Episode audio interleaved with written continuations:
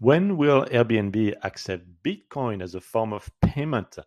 That is certainly a question that a lot of uh, guests have been asking to um, to use um, Bitcoin or other cryptocurrencies to book their next Airbnb.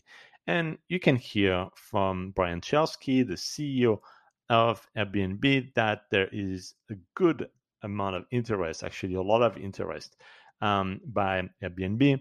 And recently, there is an Airbnb policy veteran who joins a crypto venture capital fund. His name is Chris Lehane.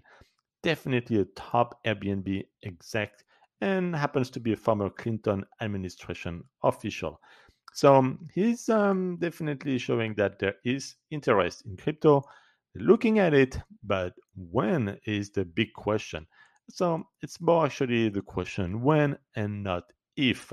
So stay tuned, and uh, BNB might be one of the first um, um, platform to accept crypto to make um, the platform even more attractive for millennials and people who want to spend crypto money to book their next um, Airbnb property or Airbnb experience.